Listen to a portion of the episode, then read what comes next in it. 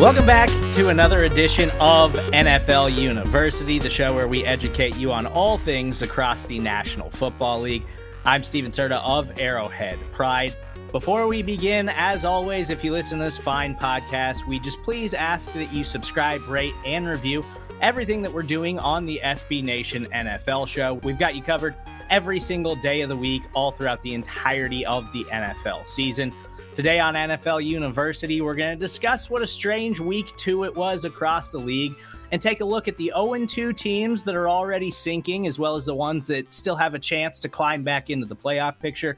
And we also want to talk about some of the 2 0 teams that could be legitimate playoff contenders moving forward.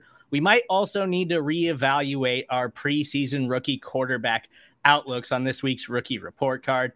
Uh, let me welcome in Justis Mosqueda of Acme Packing Co., as well as Kyle Posey of Niners Nation. We got to open things up today with the big news of the afternoon. The Chicago Bears did confirm that Justin Fields will start this Sunday against the Cleveland Browns, but they went out of their way to say that Andy Dalton is the starting quarterback still when he is healthy. Fellas, if all goes to plan, we never have to watch Andy Dalton throw another pass in a Bears uniform, right? Just place him on the IR so we don't have to even deal with this, man. Um, like, what's going to happen? He's going to go out and who knows what he's going to do against the Browns, but the Bears play the Lions after the Browns. He's not going to struggle against the Lions. And when that happens, then what do you say? How do you look at your team based on everything that Fields did last week?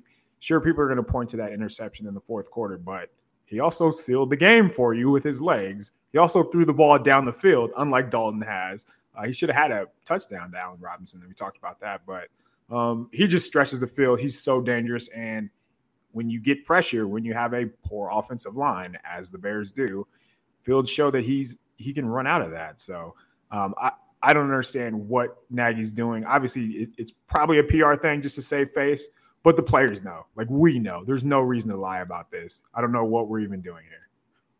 Yeah, if he could do well enough to swing a couple vets in the locker room, I'm sure that's something that like you can't come back from. Every everyone wants to say you can't lose your job to injury until you know you lose your job to injury. Sometimes it happens, guys. That it's the National Football League. We've seen this before. Um, you talked about that A Rod drop, man it swung his uh it swung his passer rating like 50 points or something. Yeah. I mean, a great example of why passer rating just is a bunk stat right there where it swings 50 points. That that should never happen on a single pass in a game. It's a dumb stat. Yeah, I feel like had another a, one too. Where it wasn't a touchdown pass. It was some it was I, it might have been a dig route over the middle where uh, maybe it went off Mooney's hands, but there was another chunk play that again swung swung his stats. So uh, Fields could have had such a good day in the box score. I, I still feel like he played well. You know, you, we don't want to just focus on that one bad interception. So yeah, um, I, Nagy, oh Nagy. And you mentioned swinging uh, veterans to your side. Like the only veteran in this case should be Allen Robinson. Like Allen Robinson dropped that touchdown pass but I think it's because Allen Robinson was like, "Hang on, hang on, I've never seen a football like that before. I, have never, I've never seen a football that just hit me right in the chest. I'm used to having to go up and make insane catches. I'm not used to that. Like, give me a second. That's what playing with the quarterbacks like. Like Allen Robinson should be the only dude in that locker room, like screaming at the head coaches, like, "What are we doing here?" It's, it, it's insane. It doesn't make any sense. The PR angle doesn't even really make sense anymore because everybody knows that he's the guy. And like, let's be it's honest. just Nagy like, doesn't want to be judged. Nagy yeah, like, doesn't want to be we, judged. Why do we care about Andy Dalton's feelings? Like, like to be totally honest, like Andy, Andy's a, a, grown man. He's a veteran quarterback. He understands how the league works. Why are we acting like we care about Andy's feelings? Yeah, I, I even looked it up. Drafted. I even looked it up and I was like, is this like an agency thing? Like, are they trying to save face and like not piss off like CAA or something like that? He's not even signed to CAA or anything like that. So it's literally just, I, I really do believe it's just Nagy being like, how about we don't judge anything this year and we just wait till the off season. I get an extension and then I'm, I'm free rolling for another two years with Justin Fields. We forget like last offseason, we were talking about Matt Nagy probably should have been fired at the end of the year. And then yeah. he somehow kept his job. He somehow stumbled into a quarterback.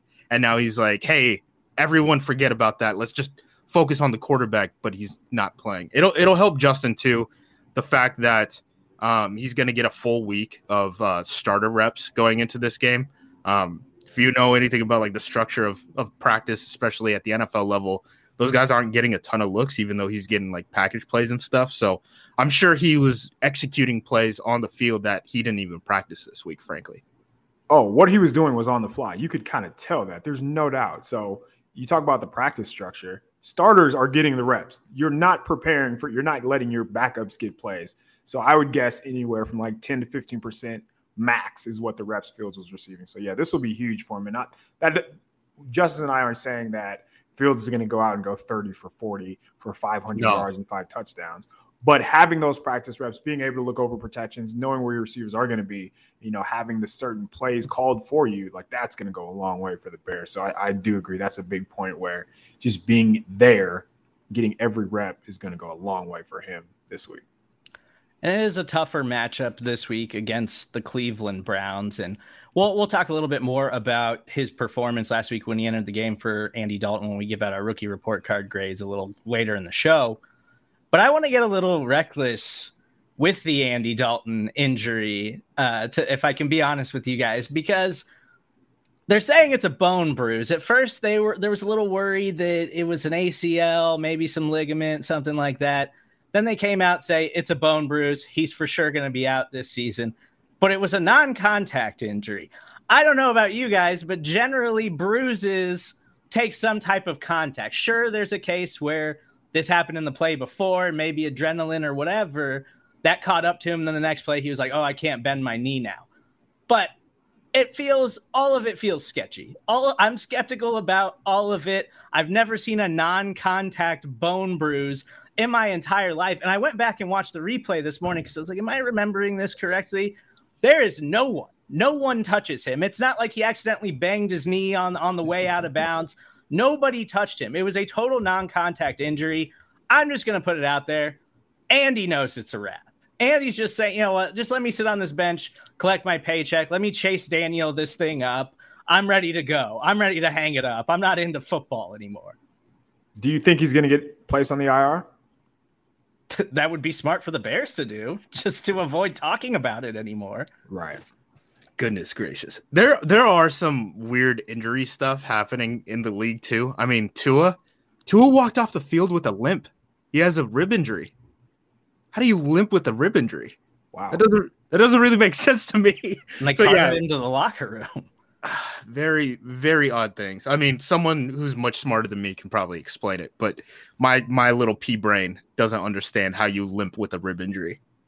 I mean we've seen this over the years right? This isn't nothing new and, and i'm not saying that they're faking injuries but um, maybe misdiagnosis is the wrong word but we've seen guys go down and then not play for extended periods of time so other players can play. It ha- uh, Aqib Talib talked about it with the Rams where Sean McVay called him into his office and said hey we're going to shut you down so so and so can play. Like that's just how the NFL works. It is a business and you have investments and you want to see those investments. In Miami's case, I don't know what other investment they have uh, besides Tua. Obviously, there's another quarterback, but we're not going to talk about him.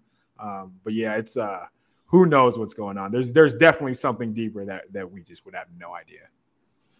Yeah, the offense looks bad in Miami right now. It, it's just not, so doesn't, doesn't look like it's going well for the Miami Dolphins. But let's dive into some of these teams that are 0 2, some of the teams that are 2 0. And I want to start with the teams that have yet to win a game.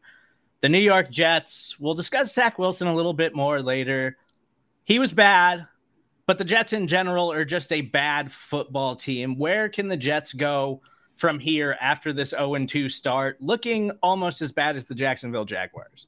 Man, you have to do something with Zach Wilson and try to like keep him in a neutral game script because when he's throwing from behind, it's not looking good. Uh, my buddy Derrik Klassen, he does some work for uh, Bleacher Report right now, joked about he was watching the film and he said Zach Wilson literally threw every type of interception, every every single type of interception you could throw, he did it. Um, that's not what you're what you want to see. I mean, as far as you know, the Bears are talking about we don't want to play Justin Fields because we're scared to break him. Jets, hey man, if there's any quarterback who's close to being broken, it, it looks like it looks like Zach Wilson right now. So you got to do what you can to keep these games tight into the fourth quarter because playing with a deficit with Zach Wilson for you know three quarters, three plus quarters, even that's that's not a way to get anything out of your franchise right now. We need to abolish the preseason because based on everything that we saw from these rookie quarterbacks, remember we talked about it. Like these guys are mm-hmm. all good. These guys are ballers. Zach Wilson looked like the best of all of them. And he comes out throws four interceptions. You mentioned all the different types of interceptions he's playing backyard football slash seven on seven where he's just heaving it up, man. He it, it doesn't look like he cares, honestly, which sounds harsh, but some of the decisions that he's making, just not even taking into account that there are other players on the defense besides the receiver who or the cornerback who's guarding the receiver. It looks bizarre, man. And I don't know that I've really seen something like this. I don't know if it's going to get better. You would assume that he's not going to be this reckless moving forward, but he has Fangio this week, man, and Fangio's gonna put him in a blender. I feel bad for him. Yeah, it's that's a tough one, man. That's a tough one. The comparisons to Patrick Mahomes, I think, were what kind of catapulted him to that number two quarterback in the draft. And maybe if Patrick Mahomes actually started his rookie season, we would have seen some of that recklessness that we saw from Zach Wilson over the weekend, but it was some of the most reckless quarterback play I've ever seen. Granted, his offensive line, they lost their best offensive lineman uh, in week one of the NFL season, and their offensive line's just been really bad in, in general. And they're the youngest team in football, so you have to imagine they're going to get it figured out. They're just not a contending team in any way this season. Like, I, I just don't see how there's no way that team is going to turn this thing around and go on like an eight game win streak or something like that. They're just really, really bad right now. So it's not like Wilson lacks confidence. It's not like he has a poor arm. I think he has as good as an arm as advertised. He made a throw at the end of the game on like a seven. I was like, oh, nice, good for you, man. But everything else, like, what is he? What are you going to do? There are plays like some of the interceptions. He's just throwing the ball without his feet in the ground. Like, what are you doing, man? who taught you to do that? It's wild. The the one interception down, I think it was the left sideline, where it looks like he's trying to throw a line, and then it ends up being thrown like a skinny post, but it just lofts up there. Like it's like a, you know, in Madden where you like trying to hit like the A button too fast. You're like, I got to get the snap off, and then it just ends up like lofting. It, it, yeah, it looks exactly like that. And I'm like, how did you put that much air under that ball? Like clearly you have the arm strength to make that throw. I've seen you make that throw before, but it just doesn't make like some of the things that he's doing on the field. You could tell he's either not confident or you know they're working out of the structure that they thought they were going to operate in coming into the game. They they have to figure out something to keep these games low possessions, low score. Um, if that means that you have to run the ball more, do it even with the deficit because playing from behind is it's not a winning uh, plan for you guys at all. I want to move to another 0 2 team with a rookie starting quarterback in the Jacksonville Jaguars.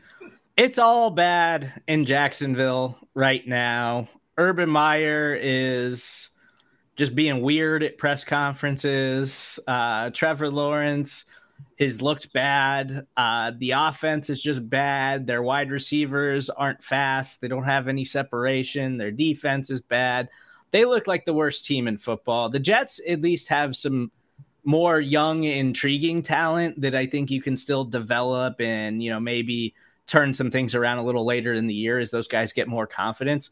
I don't really feel that way about the Jacksonville Jaguars in any way right now. I think this is going to be a season for Trevor Lawrence, and um, it it sounds weird to to compare him to Peyton Manning, but you know Peyton Manning's rookie season, he like threw a ton of interceptions and just kind of figured out how to play in the NFL this should be a year like that for Trevor Lawrence because if you if you kind of watch what they were doing, so it was third and two, first quarter. I think it was the first third and third down of the game. They run smash and he just heaves it deep, but it's a completion. Like that's what that's how he wants to play, and I actually really admire that. I love it. I think him pulling the trigger and um, just being aggressive down the field will go a long way for him. He has received like he's giving guys an opportunity to make plays, and the ball is bouncing off of their hands. It's not like he's making you know, terrible decisions. He had one where he's throwing a fadeaway in the end zone, like, all right, man, enough is enough. Let's draw the line somewhere. But I actually love his aggressiveness. He's going to be on a bad team. We knew that. So uh, just his development in that part will be will be good for his future. Yeah, I mean, we talk about quarterbacks who, you know, aren't going through their full progression and are just like taking checkdowns and stuff, like a guy like Jared Goff, for example.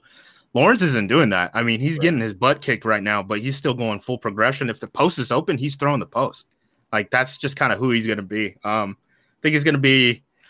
Man, I came into the season thinking it was going to be like an Andrew Luck type of rookie season, but I, I don't even think the team's going to have as much success as the Colts did uh, that year. so it, it's going to be even worse than that. Um, you who give us be? Who are they going to be favored over? I mean, if they still play uh, the Texans when they have Davis Mills out there, that that might be one. But um, the tweet from the Jaguars uh, Twitter account was bad. September 19th, and they tweet out, hang in there with us. We're going to get better. the one thing about Jacksonville and the 904, go to sleep knowing there's not going to be any group working harder to get this thing flipped. That's a quote from Urban Meyer. It is September night. It was September 19th. That was after their half-filled stadium in their home opener.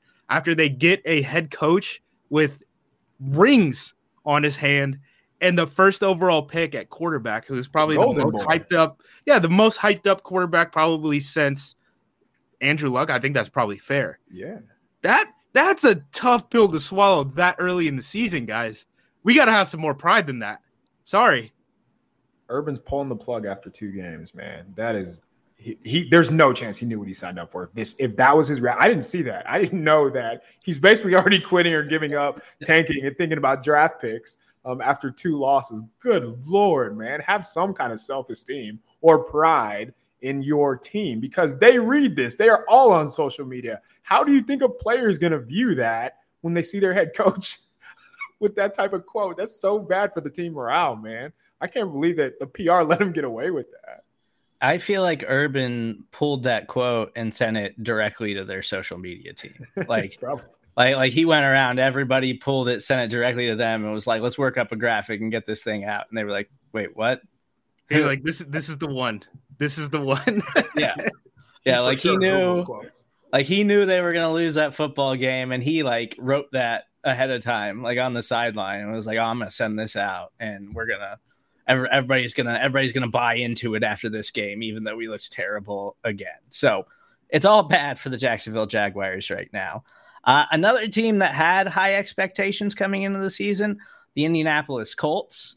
They are also 0 2 to start the year. Now, they do have talent, and their defense has some legitimate playmakers, but Carson Wentz just has two sprained ankles right now. How do you get both, man? I don't both. know. That's the most Carson Wentz thing.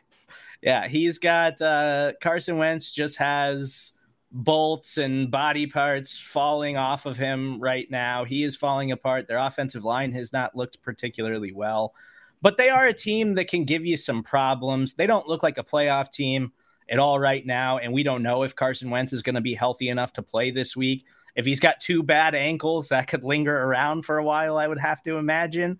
So I don't look at the Colts as a playoff team, but I do look at them as a team that can give you some problems on a weekly basis.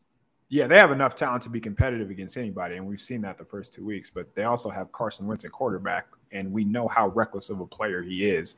Yeah, injuring two ankles in the same game not sure I've ever heard that before on any level, honestly. So uh, kudos to Carson for only doing something that Carson Wentz is capable of doing. Um, how long is he going to last for real? Because Frank Reich knew this coming into the season. He's going to. It seems like he's going to be on the injury report every every week.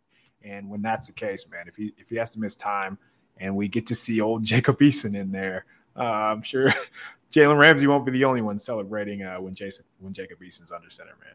The thing with Wentz that I never understood was people always talk about how they're like different injuries, right? And they're like, none of these injuries are correlated in any way. Here's the problem Carson Wentz takes a ton of hits and he's not a fluid athlete. Right. So when he's like he's like ducking under defenders, like weird stuff is gonna happen, and he holds onto the ball. He has a long delivery. Like this stuff happens. It, these are actually correlated injuries, guys. He, he's gonna be banged up. It's kind of the guy that he is. He, he's not going to be Philip Rivers where the ball is out every single time before the pass rush even gets there. Like the the the time that you hold the ball matters. I'm sorry. That duck under move is like his go-to, so it worked. And Yeah. maybe maybe it working is a bad thing for him because he's just going to go over back to it over and over again. Doing the Just get more downward dog on an NFL football field is not. A, it- a lot of people don't try it for a lot of different reasons. I don't understand why he would just keep trying to do it, man. I but he's gotten away with it a few times over his NFL career. Like it, it was a nice move, but then he also had the shuffle pass interception, which I didn't even know anybody could pull off. When it happened, I was like, "That's got to be the worst executed shovel pass I've ever seen in my life." That's not. I swear that's not possible to throw a shovel to throw an interception on the shovel pass, man. They still somehow got back into it, which tells you the talent on this team. But again, it's always going to come back to Carson Wentz, man. And he just he's shown time and time again that decision making isn't really his thing. Yeah, I I don't. I mean, percentage wise, how how do you think? Like, what are the odds that the Colts make the playoffs? Because if it's anything over like twenty percent, I'm out. No, man. Like how you? First of all, the AFC record. West or AFC South. Sorry. Oh, okay, Yeah. that's their only hope, honestly. It's the division, but then you look at the AFC West and the AFC North and all of the good teams that are in that division. I just feel like because they're not going to win the division, I don't think. Like the Titans are still the best team in that division, I think. Titans After- a little bit of a weeks. mess though. I, they they're struggling to run the ball a little bit until you know the second half against uh, Seattle when they were going with light boxes. I mean, AFC South, we're ba- we're back to the dumpster of the AFC South. We had like one year at some point where you know they, they were actually competitive, but now it seems like all right, we got Davis Mills, we got an injured Carson Wentz, we got Trevor Lawrence who's doing the best he can and gold star him the whole year for it. And then the Tennessee Titans that just like don't really seem to be getting in, in a groove and you could basically score on their defense at will. I mean, that's what a collection of teams, man. I have the Colts schedule up here. So they get the Titans this week. Then they get the Dolphins and probably without Tua. Then they get Lamar. That's a loss at, at Baltimore. But then after that, they get the Texans. So that's going to be a win. And after the 49ers, they get Titans, Jets, Jags. So, oh man, that division is going to be so disgusting. You know, We we can get ahead of like the AFC South is not winning a playoff game. We got to figure out how to bet the AFC South not winning a playoff game right now because I'm pretty confident in that already. Yeah, they're going to be. I mean, I would imagine the Titans will figure things out, but their offense has been super suspect in the first two weeks of the season. Their defense is just a train wreck, and, and everybody can score on them. So yeah, there's there's question marks, but I still think the Titans are just so much more talented that they'll eventually figure it out. I would assume. Uh, we'll, we'll see, but I, I want to move to the NFC now and talk about some of their 0 2 teams. The New York Giants, 0 2, not looking like a great football team, but Daniel Jones has actually put together a couple of decent performances in the first two weeks of the season. I, I, I certainly wouldn't say that the Giants are headed in the right direction. This was supposed to be the year that they accumulated talent around him and that they were going to try to make a push to be a better football team, and they still find themselves in the same circumstance at 0 2, but they are in the NFC East, which can be considered kind of a toss up across the NFL. If I, was, if I were the Giants, if I were Jason Garrett, I would run Daniel Jones 15 times a game. That seriously seems to be like their best plan. And he's a really good athlete, like we sneaky white athlete. Like that's the quarterback, but he's fast. Like he's faster than most of the people that are trying to chase him. And it seems like their best advantages on offense are to stay ahead of the chains by using his legs. Um, because we've seen him when he has to drop back and throw. It's not great. I do think they have some talent. Uh, they have guys who can win on the outside, which does help. But I think using his legs are, is going to be the best way for them to have any sort of success this season. And I don't know that they're going to do that, which is going to make it tough for them to sustain success. Yeah, I know a lot of people do the sneaky athlete thing. One, complexion, and then two, his 40 time, right? I don't really care what his 40 time was coming out of a three point stance. Right. He, he's never doing that in a game. When Daniel Jones gets downhill, he builds up steam. That's that's what happens on film. Um, I agree with you. I mean, they should run him. It's the same thing with like uh, when Trubisky was in Chicago. They were always better when they were able to run the option. I mean, you're just plus one in the run game, and Yeah. if he's not really giving you that much in the pass game, you might as well be plus one in the run game. they're running a ton of RPOs with him too. I mean, and he's forcing a couple of these passes, but you can tell that they're not very confident. You know, Kenny Golladay's blowing up on the sideline to Jason Garrett. um, the other thing too is one, their defense isn't great, which is one of the reasons why you know it's like seventh straight year of starting 0 and 2 for the Giants. But Saquon doesn't look confident. Like maybe his body is back, maybe his body's healthy, but there's a lot of hesitation once he gets to the line. Um, and you know, even Joe Thomas was talking about that in the post game after what was it? Sunday night? Was that what they played? I can't remember. It's some uh, primetime game. Thursday. Thursday. It was Thursday night.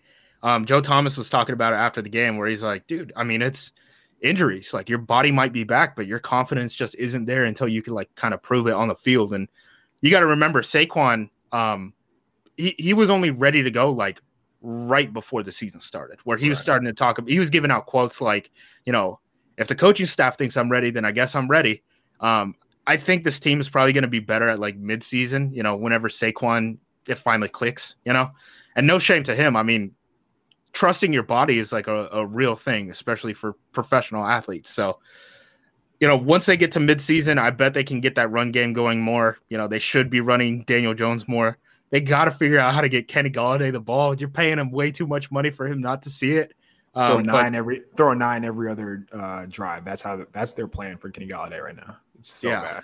Yeah, it's it's not great. Uh, turns out Dave Gettleman, not the uh, not the brightest screwdriver in the toolbox everything you just said is even more of a reason to to rely on Daniel Jones on the ground. Like they, if they want to use RPOs, like build off of that with package plays, get guys to bite in the box. Honestly, just watch Joe Brady and everything that they do with him based off basing around Christian McCaffrey. The Giants can do that. They might not have the same level of athletes on the perimeter, but they can run a dumbed down version of what the Panthers do, and I feel like would have a bunch of success the the thing with packaging RPOs with the option, and you see this at the college level a lot more than you see it at the pro level. Um, one just because you see RPOs a lot more, but the way you stop RPOs, right, is you have to play man coverage. You have to say, okay, we're not going to give that cushion on that slant. We're not going to allow, um, you know, the, a linebacker to be in conflict deciding if that slant's going to be open for yards after catch. Well, once you play man, if you're playing the option, all you have is that one edge defender, and you don't have any help. Mm-hmm. So if if you're able to get that guy to bite, I mean, it's Daniel Jones up the sideline. If you can get them thinking, hey, we're stopping RPO, and it ends up being the option. I mean, those things are pretty complementary to each other, and I don't understand why they just don't. I mean, their offense honestly should look like Alabama's offense. Um, True. Point blank. Period. And I, I love the Mitch Trubisky comparison that you made there because it does feel like sometimes with a quarterback like Daniel Jones, like he's forcing the passes because the coaches are telling him like we need you to pass the ball. We need you to look downfield. But he's much better suited and we've seen him have more success when he can run and when he can utilize his sneaky athleticism. And like a lot of quarterbacks in the NFL, like Kyler Murray is better when he can freestyle a little bit. And I think Daniel Jones could be better if the option of was run the football, have the freedom to run whenever you want to run. But if you can get outside and make a play with your arm, do it, as opposed to, I think it's like they're telling him, like, running's the last option. That's the last thing we want you to do. And I think that makes him a worse player. Lean into what players do good. I'm I'm I'm okay with it. I mean, if if Baltimore Baltimore's about to pay Lamar a ton of money, and they're not scared of of uh, you know running him in the middle of the field, having him take a couple hits. If you can slide, do it. If you can pop out of bounds, do it. But we need you to run the ball to win football games. Just lean into what these guys do good. Um, everyone, everyone got obsessed with like that Peyton Manning, Drew Brees, Tom Brady type of offense where you're like, I'm gonna do everything in the league, and I just think everyone needs to go away from it. Like there are there are boot quarterbacks there are like field general guys, like even like Mac Jones right now, like is definitely like a field general type where he can just operate at the line of scrimmage. He's going to take the quick game, you know, when it's available.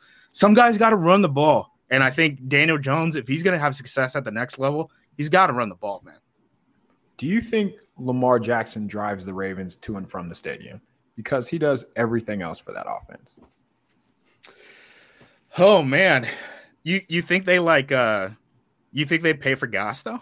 Like they split no. split for gas? No, it's no just they probably make Lamar. Ex- yeah, he probably has to expense it. Honestly. Yeah. Well, let Rashadi take care of it. Two weeks for that reimbursement. Let's move on to the Detroit Lions, also 0 2. We probably don't need to spend a ton of time on them. I know they got blown out by the Packers on Monday Night Football, but honestly, Jared Goff has looked a little bit better than I thought he would. The Lions look a little bit better. I still assume they're a bad football team and like they're probably not going anywhere this season, but they've looked better than I thought they were going to headed into the year. I think it's uh, I think it's just because the players have kind of bought into the coach's message and that they are going to be competitive maybe for a half or so, maybe it's going to be in spurts, but as you said, it'll be tough to take them seriously. It'll be fun to see like their young players grow because I do think they had a really good draft class and they are playing well those rookies, but they're just so far behind the curve as far as talent goes. So I don't I don't think they're they're anything to waste time on. They're they're so depleted at wide receiver and defensive back right now that it's tough for them to keep up in any sort of shootout. Um, the benefit that they have is both of their line of scrimmages are extremely tough, and and they're playing real hard for uh, Dan Campbell. The the biggest thing that I would say about the Goff situation, hey man, the Packers can't get a pass rush, and if the Packers can't get a pass rush, and Jared Goff is just taking checkdowns, of course he's going to look good. The the big thing is going to be you know, once they need to pass the ball, right? Once they aren't in a neutral script or in a run script, what what can they do? Because I don't know if like Jared Goff throwing to like Quintez Cephus, who's running, you know, a four five maybe, uh, throwing him a deep ball. I, I don't think that's a way to win ball games. Yeah, he, he's probably your wide receiver too at best. And moving on to the Atlanta Falcons, also 0 2. Matt Ryan looks old. Their offensive line's bad. They can't run the football. Their defense is bad. That's making Calvin Ridley not that productive this season. Kyle Pitts had a couple moments last week, but it's all pretty much bad for the Atlanta Falcons right now. I don't expect too much from them uh, moving forward the rest of the year. The Falcons are rotating like four tight ends slash fullbacks into the game, and you spent a top five pick on Kyle Pitts. Unbelievable. that and then the fact that Mayfield, their right tackle, like he's going to get someone hurt this year. Period. Like he's legitimately like a health risk to players around him. The way that he's performing right now, those two things I think compound onto each other and are why this offense is so stagnant. Yeah, they had a chance. They had like 27 chances last game to at least keep it close, and every time they just shot themselves in the foot. It's it's bad. They I don't know. Um, I don't know what they're going to do different that they are doing now, but they're they're so tapped out like cap space wise. They're like right. There's really nothing that they can do. I mean, this is the tail end of that's true. Bo- boosting up that 2016 team and trying to keep it together. You know, they. I I talked to Charles McDonald. He's a big Falcons fan. He was talking to me. He's like, dude, we're gonna have to like trade Grady Jarrett next year just to like get under the cap and field a football team. And he's one of your like five you know, clearly above average starters on the football team. Jake Matthews isn't bringing what he used to bring. Matt Ryan, I don't know if he's fallen off as much as like, hey, when Julio isn't there, things, things, things look a little different. Julio could play a little ball, um, but their ground game can't get it going. They have a off or a head coach who's coming from an offensive coordinator background where all they were trying to do is run power football. They're rotating all these tight ends and fullbacks when you spent you had a heavy investment in there it's just like this team probably isn't going to compete this year. It's probably not going to even compete next year. Like this is you're building for 2023, and that's probably why Julio wanted out. And if Matt Ryan wasn't cashing in like 40 million dollar checks, uh, he probably want out too. And they could have taken Justin Fields and committed to this thing being over and rebuilding. But oh, a Georgia team would never pass over Justin Fields. it would, it would never happen. It would never happen. They didn't. And yes, so Justin Fields plays for the Chicago Bears now, and the Falcons look like they don't have much direction in the near future. Last 0 2 team, the Minnesota Vikings. They've had some close games to start the season. Uh, offense has been a little up and down. Defense has looked a little bit better than it did last year. To me, they look pretty similarly to the Minnesota Vikings of the past few years. Like they're a fringe playoff team. If they get in, they might be able to sneak out a win or something like that because of the talent that they have. but they're not a team that you take seriously as a Super Bowl contender or anything like that. Yeah, so they have the weapons on offense, and Kirk Cousins is going to give those weapons a chance. So they're going to be able to compete. And I think uh, as long as that happens, you know, they'll have a chance to win. But they're just so slow on the outside that on perimeter wise on defense that I don't think that they're going to be able to slow anybody down. And that is a problem when you can't get stops on that side of the ball. So they are top six in giving up explosive plays through two through two weeks. And that's probably not going to change anytime soon. Just the way that they play defense, that's how Zim will always play defense. But he's used to having corners who can actually cover. And that hasn't been the case for a few years. And that doesn't look like it's changing anytime soon. They're fun offense. Dalvin Cook is a man, always has been. Uh, Justin Jefferson looks good. Adam, Adam Thielen's good. So that side of the ball is not an issue. But if you can't get stops, man, you put a lot of pressure on your offense. And that's not how you win in the NFL. You got to be complimentary. And they are not. Yeah, Dalvin. Uh went down. He was on the turf for a little bit last game, and I was like, "Oh no," because I mean they absolutely need him to stay healthy. Uh, like if yes. if if if he goes down, this Vikings team is going to look a lot different. Right now, I'm pretty optimistic. Uh, looking forward, I mean, relative to the other 0 2 teams that we're talking about, right? I mean, they probably should have closed out that Cincinnati game. They kept up in a shootout against Kyler Murray when we're talking about Kyler Murray as a potential MVP candidate. They lost by what one point and in overtime you you literally can't lose two games closer than that in the NFL season through two weeks. It's tough that they're going to get Seattle and, and Cleveland back to back coming out of this, especially Seattle off of a loss when you know right. they, they need a win, especially in the NFC West. But I, I'm pretty optimistic about kind of the Vikings moving forward. I think they kind of have it together. The big thing is just like, can you get enough wins early on in the season where you don't start thinking about life after Zimmer? right? I mean, that's kind of the mindset that they need to be in. And obviously, the Kirk Cousins uh, contract situation isn't great. Um, we saw Everson Griffen had many thoughts about it, and then Everson Griffen Griffen was then re-signed to the Vikings because they needed a pass rusher, but then he didn't make the team.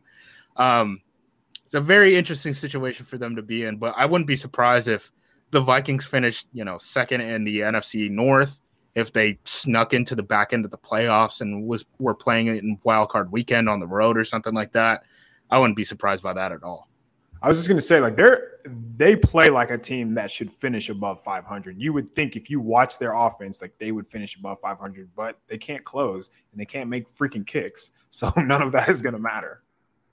Their field goal problems are unbelievable. Uh, but yeah, they've got the talent. Like Justin Jefferson I feel like we still haven't even seen the best Justin Jefferson yet this season, and they've still been putting up points and scoring because Adam Thielen and Dalvin Cook are both exceptional players. So I do like the Vikings moving forward. I just don't look at them as like a serious NFC contender or something, but I think they could definitely claw their way back into the playoff picture.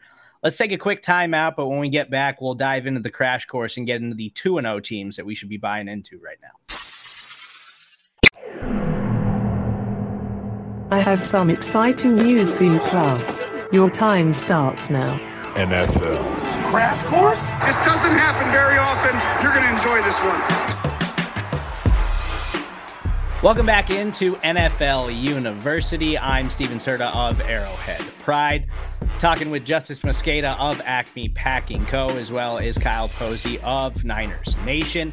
We just discussed the 0 2 teams and which teams you should be getting out of right now. And now we're going to get into some of the 2 0 teams that we should be buying into. And the first team I want to start with, they're playing this week on Thursday Night Football against the Houston Texans, the Carolina Panthers. The Panthers are 2 0. You can have your question marks about Sam Darnold, though he's looked pretty good through two games of the regular season. What I don't have many question marks about right now this Carolina Panthers defense looks like it is for real. It is giving teams legitimate problems. Uh, two years ago, they invested all seven of their draft picks on the defensive side of the ball. They added Jaycee Horn in this year's draft, signed Haason Reddick in the offseason. Brian Burns, one of the most underrated pass rushers in football. And they've got a strong, consistent coaching staff. I'm buying into the Panthers right now. I think they're a team that's seriously on the rise. Yeah, Sam Darnold probably coming off of the best game of his NFL career so far. I mean, he really did impress me. Um, as as someone who is uh, campaigning for PJ Walker to take over in the preseason, Uh, Sam Darnold definitely looked good. That that defensive front, I will say, the teams that they played, not very good, not very good, which kind of helps the uh, the defense out. And when Jameis is throwing across your body in like a football follies way to get an interception and it falls right into the hands of your safety, that definitely helps the stat book. But that front is legit. Brian Burns has been that dude. He has been that dude since he came into the league. Um, coverage wise, I'll be interested to see what they look like once they start playing better passing offenses. I guess I'm I'm kind of wait and see mode with that secondary, but up front, I mean, they're getting looks at it like guys like DaQuan Jones. Um, DaQuan Jones is tweeting out like, "Hey, I look like Reggie White doing this hump move." Like they're playing with some confidence. Yeah, their numbers look really good, but you mentioned like who have they really played? But first in EPA per play on defense, first in success rate, first in dropback EPA, first in dropback success rate. Like they are doing things very well, and it helps when you have a guy like Burns who can get after the quarterback, and obviously Jaycee Horn. But I want to talk about the other side of the ball. So they are protecting Sam Darnold right now. Let's be very clear about that. He has two completions in between the hashes right now, and most of his attempts aren't even. I don't, I don't think he has more than five attempts where he's throwing in between the hashes. Hashes. He wants to turn the ball over so bad, and that pretty much makes what Joe Brady's doing even more impressive. The one of the big questions that I have is, will they be able to have any sort of success running the ball because their offensive line seems like the sum of all parts, and that even seems like they're towing the line of being extreme there because I don't know if they're any good. They do a good job holding up in the pass game, but they just can't move move anybody. And Christian McCaffrey has nowhere to run. Uh, their rushing DVOA is 25th right now. They're also bottom seven in EPA and success rate, and I think that's going to be who they are based off the first couple of games. But what they do as far as through the air is really fun to watch, man. I think they do a really good job of you know calling plays around Christian McCaffrey. They do a lot of isolating where they'll just run everybody off and let Christian McCaffrey run an isolation route, and he eats linebackers up. It is hilarious to watch them uh, to watch them try to hang with them. Um, the package plays that I talked about that the Giants are doing, that's what Joe Brady's doing. It's very simple, man, and it seems like every time they do that, it works. Um, I mentioned the clear outs; they do a good job of high lowing with uh, CMC as well. I don't know though, man. I, I think Darnold eventually is going to be Darnold, and that's what's going to be their doing. Like that's going to be their kryptonite when it's all said and done. I'll For give him. sure. I'll give For him the sure. credit. I'm definitely wait and see though. I'm wait and see. Uh, I want you, Darnold. I want to see it at least twice in the first four years of your NFL career. so they, they have these, they'll boot him, and there there are plays where he is patient and he takes that second level route. And then there are plays where he does get flushed from the pocket. And as soon as he courts up and he's looking across the field, and you're like, no, he, Sam, he had one in double coverage where he Yeah. tried to throw across his body. He's lucky as hell they dropped that because he thought he was like, "Hey, it's I can Sam do this. Time. It's Sam Darnold time. It's time for me to get the Mahomes highlight." And it almost like turned into a pick six. They're just lucky they dropped it. Oh, he's Yeah, no, for sure. As the season goes on and he gets more confident, he's for sure going to have a really bad game where he throws four picks or something like that because that's just what Sam Darnold does. So I fully expect that.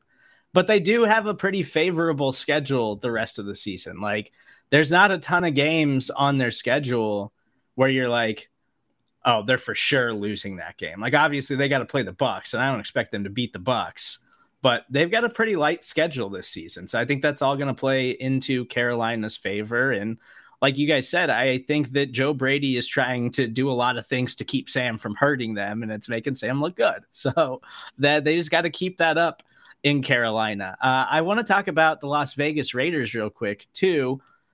I think we underestimated a little bit on defense the additions of Casey Hayward and pass rusher Yannick Ngakoue. Uh, Hay- Hayward's been fantastic, and Ngakoue has been solid so far this season. He's really helped Maxx Crosby kind of take a next step as a pass rusher, and it's making the Raiders defense look a lot better than I was anticipating that it would early on in the season. And now Derek Carr, it feels like offensively, Gruden's kind of hit a stride here with Carr where we saw in two matchups against the Chiefs last season, it was like the best version of Derek Carr I had ever seen. He was throwing downfield, he was taking shots, he was not being the check down Derek Carr that we were used to. And he was being super aggressive. And that's why they beat the Chiefs in one game and then took them down to the wire in the second game. And it seems like through two weeks so far, Derek Carr's just playing like that. Like that might just be the Derek Carr that we get. If we get that Derek Carr all season and he keeps this up, like the Raiders are going to be a lot better. I picked the Raiders to finish last in the AFC West, and through two weeks, that's looking like a terrible pick. Gruden, Gruden, Gruden.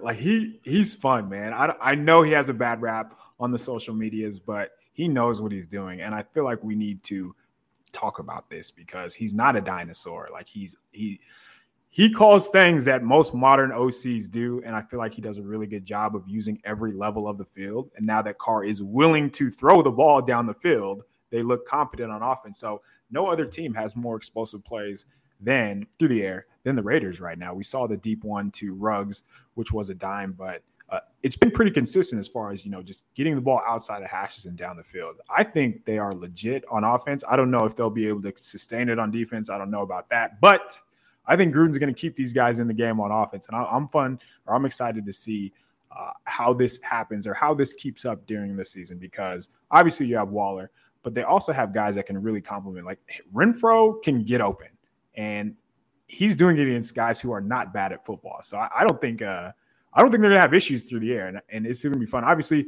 if Josh Jacobs can't go, who knows if that's gonna be um, an issue for their ground game. But they have guys that can win on the outside and if Carr has protection and he doesn't get gun shy, they're to be good, man. The, you talked about sustainability. You said it if the defense is, is sustainable. I think that's the big question for me. Um, Gus Bradley is basically just sitting back, playing coverage, and just letting his pass rushers turn loose. And right now, Yannick Ngakoue and Maxx Crosby are able to do it. We'll see if that's a two week phenomenon or if that's right. just like, hey, they have the best they're actually the best pass rushing duo in the league. You know, and they are uh, good to be to be clear. Like those yes. two are good players. Yannick's always been able to get after the passer. Uh, that that's never been his issue. It's been about you know holding up in the run game. And like you said, I mean, when you double cover Wall- Waller and you could say, hey, yeah, Ruggs is on a crosser and he runs a four two. That's that's a pretty easy thing to call. Um, Derek Carr, we've seen this before.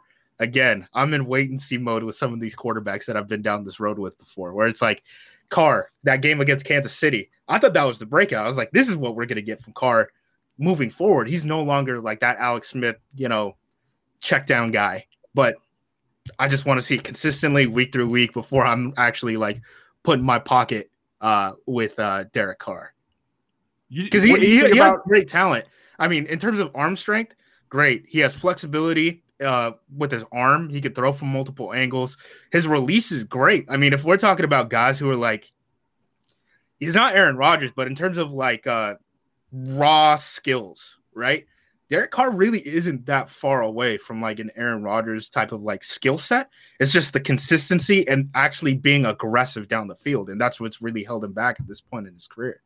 I think his pl- I think Gruden's play calling and the way that they rely on Waller will force Carr to be aggressive just because you mentioned how he's going to get doubled. Everybody's going to do that. Like that's not going to change anytime soon. So if you're doubling Waller and you're running Waller on first level routes, look to the second and third level and one on one, give your guys a chance. But there's so much pre snap motion now that Gruden's using. There's RPOs. It's it's a fun offense, man. I think that they're going to be able to put up some points. And part of the frustration with Derek Carr, I think, is that – you know, that year that he had in his first couple of seasons where he was making a run at an MVP and looking like he was going to be a really good quarterback in the NFL for a long time.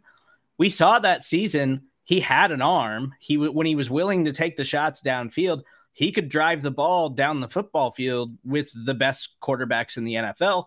And then he just stopped doing it for like 5 years. He just did not push the ball down the football field.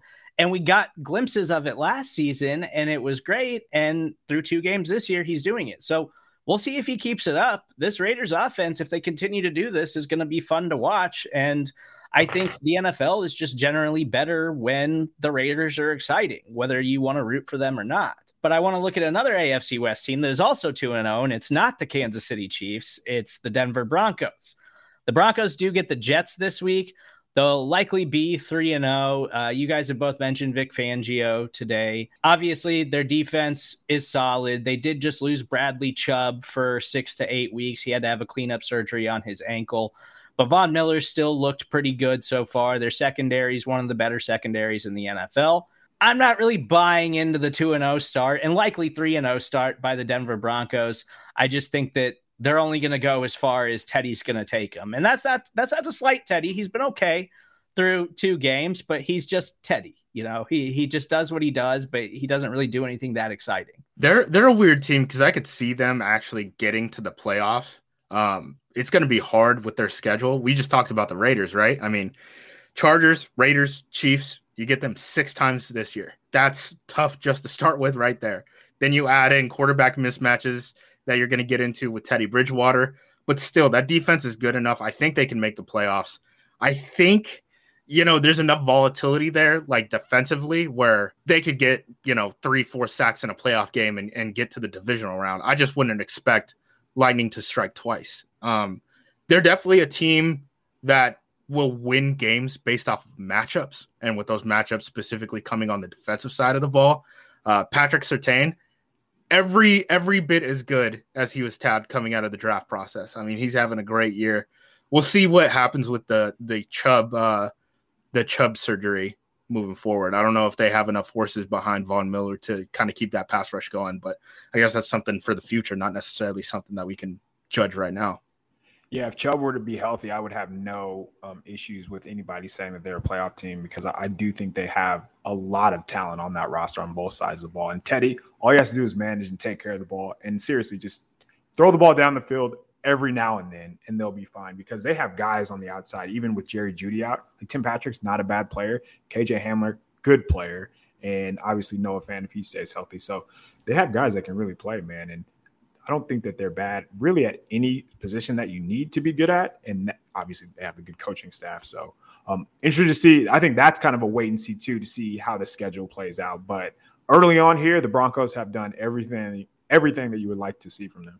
And I, I kind of just want to couple the entire NFC West together as they've got three undefeated teams the San Francisco 49ers, Los Angeles Rams, and Arizona Cardinals. Actually, this is a better question for you guys. Out of those three undefeated teams in the NFC West, which one would you say is the best team right now? The Rams. I was gonna say the same thing. There's there's too much going on in San Francisco. Jimmy isn't looking good. The skill positions, you know, there's still very much question marks outside of Juszczyk and Kittle, who, you know, they're obviously they're matchup guys, but the Rams seem like they know what they are on offense. They're gonna score points, like point blank period. So if they can hang their hat on that, their defense is probably worse than I thought uh, coming into this year. You know, it's weird to say that uh, a defense with Aaron Donald isn't very good, but one man doesn't make the team. Um, so that's kind of the hesitation I have with them, but I'd still have them number one. So they were going to take a step back no matter what. They were unreal. They were like video game numbers on defense last year. So they were always going to regress. Even if they're still top 10, they're going to be really freaking good because the other side of the ball, they have a quarterback who actually throws across the field and can throw to different levels. And McVay can do so much more with Stafford. Uh, it doesn't even really feel like they've scratch the surface of what they can become on offense, which is pretty scary knowing how they're using Cooper Kupp and just how creative McVay can be with those weapons on offense. Like we haven't even seen Deshaun Watson or DeSean Jackson. Uh, McVay actually talked about getting him more involved in the offense. So if he can add anything, if even if one of the speed guys can add anything down the field, look out, man. They're going to be fun to watch. Yeah, I mean, week one it was Van Jefferson. Van Jefferson, they were throwing him deep, and it was like, oh, oh, this isn't fun anymore. this, this, this is a threat. Um, wow, you really like Stafford? You you think Stafford's that much of an improvement over Goff? I I looked at many uh, charts uh, on Twitter.com that said their EPA was the same, so they're the same quarterback. I don't I don't know. Just look um, at how happy Sean is every time he goes to right. the sideline. Just look at the joy in Sean McVay's eyes. That's all you need to know with Matthew how, Stafford. How many seam routes to Cooper Kupp did they throw with Jared Goff? How many times did Jared Goff scramble to the right, scan the field, and then throw back across the field to his check down? Like that, nobody who does that. Uh, Stafford did. That. How dare you watch the games and have and have nuance in your take? the EPA charts, you have to follow the EPA charts or you're canceled, KP. You have to. Man, he uh they're gonna be tough to beat, man. I how okay, let's talk about this. How do you slow down the Rams? Like, what do you do on defense? Obviously, be ha- besides having a bunch of Jimmys and Joes and getting pressures, like the 49ers might be a good matchup just because of their front and the pressure that they can put on you. But still, I feel like so much motion, so much going on before the snap happens that they're going to get you out of whack, out of your gap, and they can create running lanes or just get mismatches with their guys, which we saw Cooper Kupp, man. If I had an answer, I'd I'd make a lot more money as an NFL DC. So Well, and the reason I would pick the Rams with you guys is because like the matchups in that NFC West, like when the Niners play the Rams and when the Cardinals play the Rams, I have question marks about both of those teams' secondaries that I don't really about the Rams. Like so I would think that Sean McVay and Matthew Stafford are going to find success passing on those defenses a little bit. And we saw what what kind of happened to the Cardinals this past weekend where you know, week one, they were their pass rush was insane, and their pass rush is going to be good throughout the year as long as those dudes stay healthy. But they had question marks in the secondary, and their cornerbacks aren't particularly talented. So I do. The Rams defense was inevitably going to take a step back, like KP said, because they were just so dominant last year. They were they were never going to be that good, but I still think top to bottom right now, especially with the injuries that the Niners are dealing with, the Rams have to be the most talented team in that division. Don't disagree at all. I do want to ask: Are the Cardinals frauds? uh, let's Not talk with about it. Kyler playing like this. not with, not if Kyler keeps this up all year. Let's talk about it. It, it really does feel like Kyler hero, hero ball right now. Um, Is that going to Cliff- last? Cliff Kingsbury, what what are you doing, man? I, I don't You know what He's he's, gonna doing. He's he's giving Kyler the ball and telling him, "Hey, man, Yeah. make me look good." Ride your- ride your horse. I mean, Cliff Kingsbury is going to get a credit for a lot of wins this season that Cliff Uh. Kingsbury didn't necessarily earn. Is kind of for my thought. Not for Yeah. me. This is all going on Kyler as far as I'm concerned. Yeah, it's nice that they remembered that they have Rondale Moore. That that's a that's a cool change up because you know in the preseason stuff he was in as like wide receiver four, and I was like, this dude isn't even going to see the field. That sucks because he can fly. Well, two weeks into the season, now he's running deep routes. That's great. Um, Great he- he's for him, by the way. he's a special he's a special player, man. It's it's hard to match up with that speed. He's going to be around for a long time. You're going to hear his name a lot. Um, but yeah, I mean, I, I'm putting everything on Kyler at this point. You know, Chandler Jones obviously had that like five sack game in week one, which is just insane. Way to run away with the defensive player of the year after one week of the season. Great, great job, Chandler. But this is all Kyler right now. Yeah, that was never going to be sustainable for Chandler Jones, obviously, but they couldn't cover. And we talked about this, some of the bets beforehand. Uh, the Vikings plus three and a half or whatever was the most obvious bet, or one of the, the most obvious bets of that week, just because the Cardinals can't cover. Whenever they play a team that has capable receivers, their cornerbacks cannot run.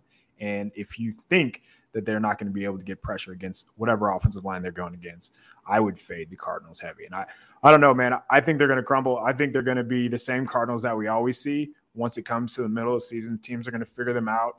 And I, I don't know, like adding Rondale Moore is a big deal. I will not argue that. I don't know if AJ Green is going to be able to stay healthy just because of history. Uh, DeAndre Hopkins is still DeAndre Hopkins, but the offense still feels the same no matter what. And it's it's a lot of hey Kyler go do this, hey Kyler go do that, hey Kyler be magical, and he's not going to be able to do that every freaking down. The other thing too is the Cardinals secondary, like you said, the, the guys who can cover, they're all like five nine. so like they can they could be right there and you could just moss them, just go vertical on them. So that's one of the biggest worries that I have with them because if it's not JJ Watt and Chandler Jones getting into the backfield, they're not, they're not winning games right now on the defensive side at least. Before we get out of here, I'm going to run through my rookie quarterback report card grades, and you guys tell me if you disagree. Mac Jones, week number two, I gave him a C. Mac was okay. Fair. He was he was you know decisive, but they're not really letting him throw the football down the field. He had that awkward spike when he had a pass rush coming right in his face, and Mac just said, "I don't want anything to do with that," and just spiked it directly into the ground. You get a C for that. So I'm giving Mac Jones a C.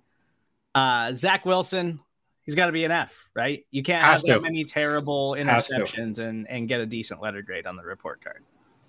Trevor Lawrence, D this week. Trevor, I think I gave him a C last week. Another game where Trevor's just had the nice touchdown pass to Marvin Jones, but it's just ugly for Trevor right now. He's going to have those nice throws here and there, but I want to see a little bit more consistency from Trevor. I would go a little bit higher for Trevor just because, so as we talked about, I, I do think he's doing a good job of playing the quarterback position. And I think he's doing a good job of stretching the field. And I just like his aggressiveness overall in general. Yes, he's going to make some knuckleheaded plays. And hey, man, if he wants to work through that his rookie year, fine by me. So if he plays like he did against on Sunday and where he, you know, remains aggressive and continues to give his guys a shot down the field, I love it, man. Throw that nine ball, baby. I, I, think all those grades were fine to me. I mean, at the end of the day, Trevor Lawrence completed a third of his passes and he, he threw two picks. So, yep. I mean, his process can be fine. The ball isn't ending up where it needs to be. This isn't a buy low situation with Trevor Lawrence. He's still racked up to the top. Like, no, no one is saying give up on Trevor Lawrence after two weeks. Yes, he had a poor game. It is what it is. He's a rookie. That's fair. Can we give Trey Lance a grade for not playing his snap? Best rookie quarterback of the weekend, baby. Does he get an A just for not even being on the field? He didn't hurt his team. Yeah. So by default, I mean it's him and Mac Jones, right? Yeah. And then him, Trey, him, Trey Lance and Mac Jones, both both teams did not ask the quarterback to do anything. I was gonna say Trey Lance didn't play, and he still had a higher A dot than Mac Jones. So. and I gave I gave Justin Fields a C real quick before we get out of here. Fields, obviously, I'm excited for the start this weekend had the nice pass that should have been a touchdown to Allen Robinson and had some other good things. Didn't have a pick, but Justin Fields, super exciting player, and he's just going to continue to get better. Thank you guys so much for listening to NFL University. That was our rookie report card. Make sure you keep an eye on that on Twitter and social media. We'll send that out each and every week. Make sure you follow Justis Mosqueda on Twitter at JUMOSQ. Make sure you follow Kyle Posey on Twitter as well at KP underscore show. I'm Stephen Serda. That's where you can find me. We'll talk to you guys next week.